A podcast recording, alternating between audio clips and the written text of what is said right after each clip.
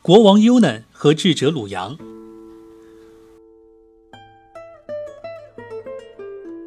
很久以前，在古罗马的法尔斯城，有个叫优嫩的国王，他富甲天下，兵多将广，称霸一方，还有许多其他民族的英雄豪杰前来辅佐他。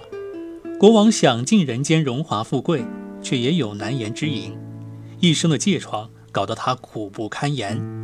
各地名医郎中不知请了多少。没有一个能治好他的顽疾，各类灵丹妙药或粉或膏，不知用了多少，没有一种见效。后来，一位长者来到国王优嫩的城市，他是个医道十分高明的大夫，人称神医鲁阳。他通晓希腊、波斯、罗马、阿拉伯和古叙利亚等多种文字，遍览群书，博集古今。他通解星象学，对其明声暗陨的厉害规律了如指掌。他还精于哲学，能言善辩，满腹经纶，而造诣最深的当属医学。他不仅熟谙各种医术药理的起源，而且说起各类植物与药草的特性及其易补或毒副作用，如数家珍。总而言之，凡医学设计的方方面面，可以说他无所不知，无所不晓。鲁阳进城伊始，便听说了国王的事，知道他被浑身的疥疮折磨得心烦意乱，日夜不宁。而且医术再高的大夫和学问再深的儒士，都对国王的病无能为力。鲁阳决定为国王根治此症。为了做好充分准备，他忙了几乎整整一个通宵。第二天一早，他锦衣盛装前往王宫，见到国王之后，先吻地面行了大礼，接着极尽赞美之词，祝国王万寿无疆，永保江山。然后他做了自我介绍，并说道：“国王陛下。”听说您玉体欠安，且研医诊治均无疗效，小人愿斗胆一试，不用药，不涂膏，保此成科，不日即除。哦，我倒要看看你有何本领。国王听了神医的话，又惊又喜。以主的名义起誓，倘若你为我治好这病，我将让你和你的子子孙孙都过上忧郁的生活。你要什么，我就给你什么。你还可以留在宫中，像好朋友一样陪我饮酒作乐。说完，他赏一次宴款待神医。席间，他半信半疑地问鲁阳：“你真的不用我吃药，也不给我涂药，就能治好我的这种病吗？”“是的，陛下，而且不会让您的身体感到一点痛苦。”鲁阳的回答十分肯定。国王听罢。愈发觉得不可思议，急不可待地问道：“哦，我说神医，那我们何时开始治病啊？事不宜迟，越快越好啊！”遵命，陛下。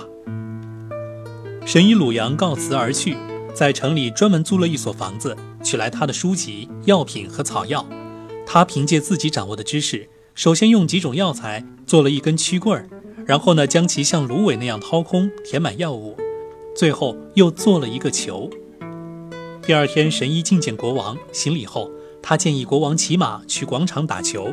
国王欣然同意，带上王公大臣和当朝显要及奴仆侍从，一行浩浩荡荡来到广场。还没等国王坐下，神医便上前把曲棍儿交给他，说：“陛下，您拿好这根曲棍儿，像攥拳头一样攥紧它，然后骑上马，用力击球，直打到手心冒汗，遍体生津。”药物会通过手心传至周身各条脉络，待您大汗淋漓，药效发作，您即刻回宫去澡堂洗浴，洗完澡您再睡上一觉，到那时您的病便可痊愈啦。国王按照神医的嘱咐，手握曲棍，跨上骏马，开始玩起马球。只见他左击右打，前堵后追，来回奔跑，不遗余力，手中曲棍一刻不松。没过多一会儿，便累得呼哧带喘，汗流浃背。神医鲁阳此刻见火候已到，料定药力已达国王全身，便叫他马上回去洗澡。国王立即调转马头返回王宫。这边国王在宫中稍事休息，那边可忙坏了侍从奴仆。他们遵国王之令，将澡堂的闲杂人等一律撵走，把国王洗浴所需之物一一准备妥当。国王这才骑马来到澡堂。痛痛快快洗浴一番，然后更衣上马，直回寝室，美美的睡了一大觉。神医鲁阳在自己的寓所过了一夜。第二天早上入宫求见，国王立刻准他觐见。他吻过地面之后，毕恭毕敬地为国王吟了这样一首诗：“口才因你为父而大放异彩，除你谁都被拒于千里之外。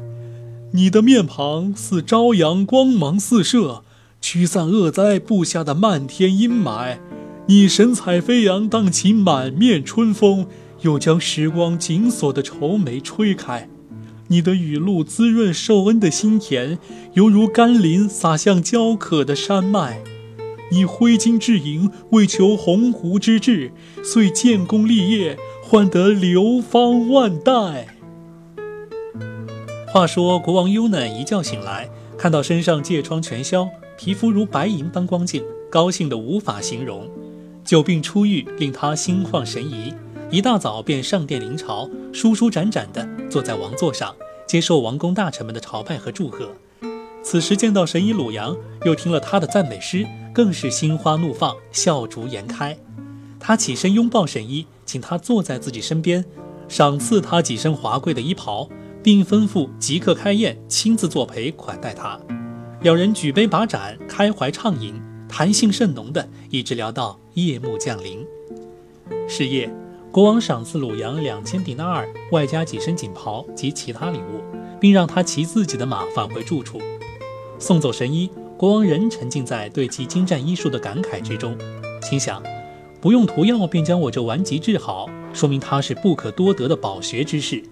像他这样身怀绝技的人，我应代作上宾，赏其财富，留在宫中伴我左右，乃至引以一生之己。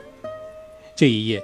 由于病状消除，身体康复，国王过得格外愉快，睡得特别香甜。第二天早晨，国王照例临朝，坐在自己的王座上，王公大臣坐在他的左右，其他文武官员肃立两旁。国王召神医鲁阳前来觐见，后者即刻入宫行礼后，国王起身相迎，扶其挨身而坐，然后赏衣赐宴，问长问短，两人侃侃而谈。不觉中，一整天疏忽而过。到晚上分手时，国王又赐给神医五身锦袍和一千迪纳尔。神医千恩万谢后告辞而去。次日早晨，国王照旧居中而坐，王公大臣和侍从们众星拱月般围在他身边。说起这帮大臣，他们当中有一个卑鄙无耻的小人，他长得畏畏缩缩，丑陋不堪，活像个丧门星。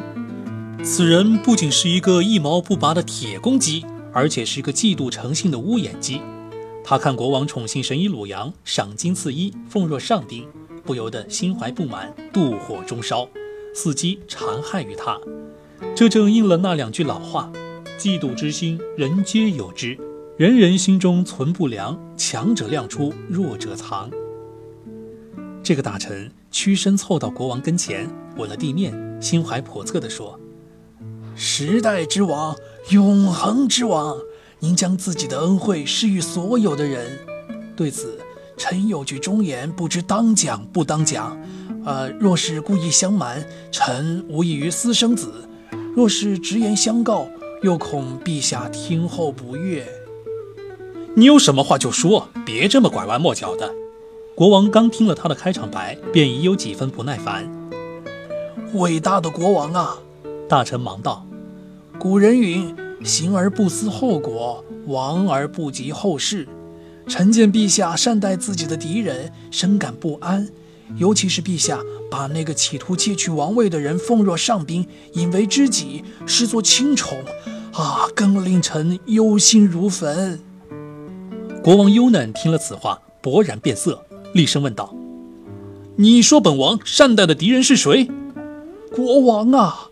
如果您仍在睡梦中，就请赶快醒来。我指的不是别人，正是神医鲁阳。胡说！鲁阳是我最亲密的朋友，他仅仅让我握了一点东西，便治好了我那无数大夫都治不好的病。像他这样的奇才，当今世界从东到西找不出第二位。你对他恶言相向，居心何在？自即日起，我要开始给他固定的俸禄，给他安排一个月薪一千迪纳尔的差事。这算什么？即使我把王国分给他一半，也不过分。你无中生有，对神医恶语重伤，我看分明是嫉贤妒能。国王尤嫩一脸愠色，指着那大臣说：“你对神医心存嫉妒，故而在我面前挑拨离间，好借我的手杀了他，是想让我像杀了自己猎鹰的辛巴德一样追悔莫及吧？”啊，辛巴德和猎鹰是怎么回事啊，陛下？大臣问。于是国王尤南讲述了国王辛巴德和猎鹰这样一个故事，具体怎样呢，我们下回再说。